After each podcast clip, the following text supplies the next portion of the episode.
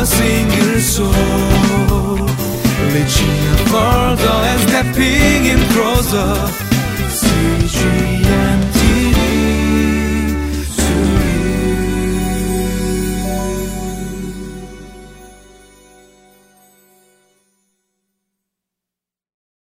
Hi, everybody. Welcome to Living Life. Today's lesson is In Response, and the date is July 30th. And we're going to be taking a look at an episode in the life of the Apostle Paul when he was falsely accused. And I believe all of us today can relate to that. Each one of us has been either criticized or falsely accused by someone, be it in our family, at work, or even at church or in our own neighborhood. And what we're going to learn today is how to respond.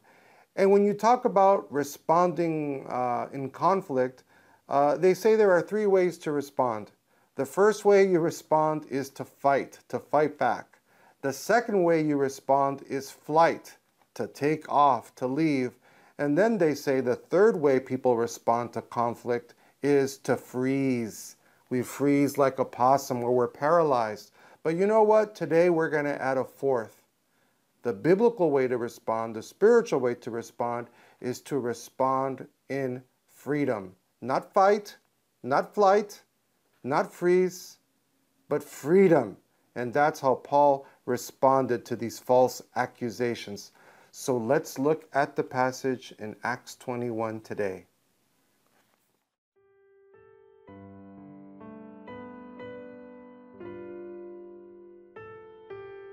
Acts chapter 21, verses 15 through 26. After this, we started on our way up to Jerusalem. Some of the disciples from Caesarea accompanied us and brought us to the home of Mnason, where we were to stay. He was a man from Cyprus and one of the early disciples. When we arrived at Jerusalem, the brothers and sisters received us warmly. The next day, Paul and the rest of us went to see James, and all the elders were present. Paul greeted them and reported in detail what God had done among the Gentiles through his ministry. When they heard this, they praised God. Then they said to Paul, You see, brother, how many thousands of Jews have believed, and all of them are zealous for the law. They have been informed that you teach all the Jews who live among the Gentiles to turn away from Moses, telling them not to circumcise their children or live according to our customs. What shall we do? They will certainly hear that you have come, so do what we tell you. There are four men with us who have made a vow. Take these men, join in their purification rites, and pay their expenses, so that they can have their heads shaved. Then everyone will know there is no truth in these reports about you, but that you yourself are living in obedience to the law. As for the Gentile believers, we have written to them our decision that they should abstain from food sacrificed to idols, from blood, from the meat of strangled animals, and from sexual immorality. The next day, Paul took the men and purified himself along with them. Then he went to the temple to give notice of the date when the days of purification would end and the offering would be made for each of them. Okay, today's lesson is a very practical lesson for all of us. How do we respond when people falsely accuse us? The Apostle Paul in today's story was falsely accused, and he was pretty much very used to that. For uh, the many years of ministry that he was involved in, he was uh, being criticized that he was not really an apostle. Uh, there were some people that were uh, criticizing him and saying that he was an impostor, uh, that he was not the man that he said he was because he was a murderer and he arrested Christians in his previous life. And then in today's story, people were falsely accusing the Apostle Paul that he was preaching that the people had to completely reject the law of Moses, their culture, and the practices that they were accustomed to and that they had practiced for many, many, many years. So the Apostle Paul in today's story arrives to the city of Jerusalem and he needs to report to the uh, Apostle James, Pastor James, and he is the pastor of the church there in Jerusalem, and he needs to report to the elders. But before he arrives to James' house to report about his ministry to the Gentiles, uh, the Bible says that he was warmly greeted by the brothers and sisters there in Jerusalem. They gave him shalom. They welcomed him first into their homes. They gave him food. They gave him water. They gave him sustenance. They gave him encouragement. And, you know, I believe that the Apostle Paul, he needed that. He needed to know that there were people in Jerusalem that were on his side and people that believed in him and were supporting him and encouraging him. So when you are going through a trial, when you are going through a time in your life where people are falsely accusing you and you're being criticized, sometimes we feel that no one is on our side, that everybody was against us. But that's not true. There are people in our lives. God has placed people in our lives uh, to uh, support us, to encourage us, to pray for us, uh, to believe in us. So we love you. I love you. I'm praying for you. And uh, there are people in your life that are supporting you. So after the brothers and sisters welcomed the Apostle Paul, they gave him shalom and encouragement. He went to James and the elders and he reported to them all the marvelous things that God had done uh, through him in the Gentile world. He reported how many Gentiles were coming to Christ, how many churches were being uh, planted.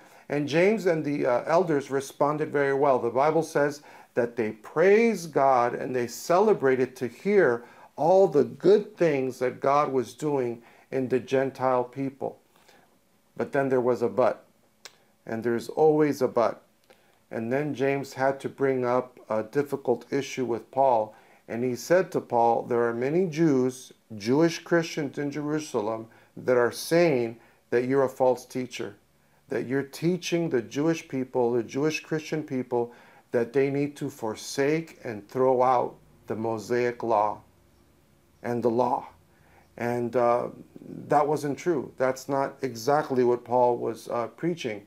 And uh, then James made a recommendation. He said uh, to, the, to Paul, he said, There are four men who made a vow, right? And they want to go through these purification rites, these Jewish rites at the temple. And they said to Paul, If you pay for the expenses for these men to do this, and if you, Paul, join them and you go through these ritual rites, these purification rites at the temple, the people will see that you're still a Jew that even you uh, keep the law, that you respect the Old Testament, that you respect Moses. So at that moment, the Apostle Paul could have got very self defensive. He could have gotten angry. He could have said, I can't believe that these people are saying this about me. I'm mad. I'm upset. I'm very angry. There's no way, Jose, that I will do this to show them who I really am. He didn't have that attitude because Paul said and he wrote that he did not want to be a stumbling block. And that's what Paul encourages us to do. When people falsely accuse us and criticize us, we can get mad, we can get angry, we can fight back, and we can be a stumbling block to them. And Paul says, I don't want to be a stumbling block. So I will go ahead and do this. So, and that's exactly what the Apostle Paul did. Uh, out of his own pocket, he paid the money for those four men to have their head shaved, and then he did it too. He went through that ceremony, he went through that ritual in the temple, and everybody saw that Paul was still a Jew. He opened his heart, he responded in a loving and caring and a Christian way, and he did exactly what he preached. He was a man of integrity, he was a man that was honest, and he was a man that kept his word, and he showed and proved to those people what kind of man and who he really was. So let's uh, go ahead and close this uh, lesson today.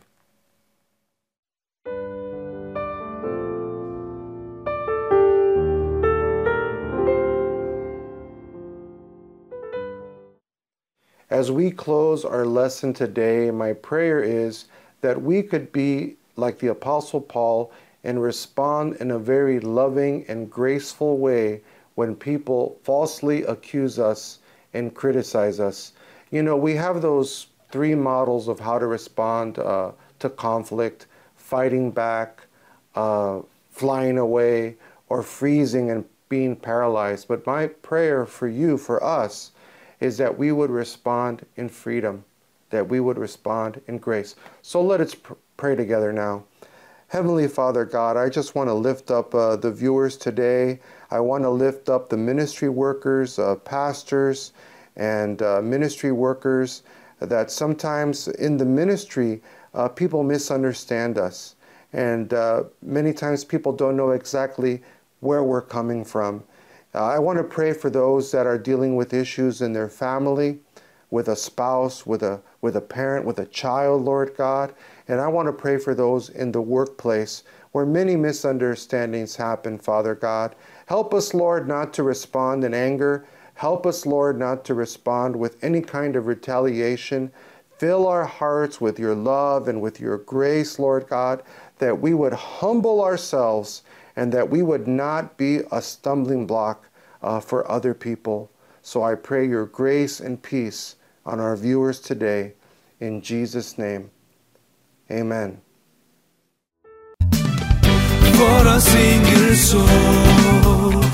Reaching further and stepping in closer. See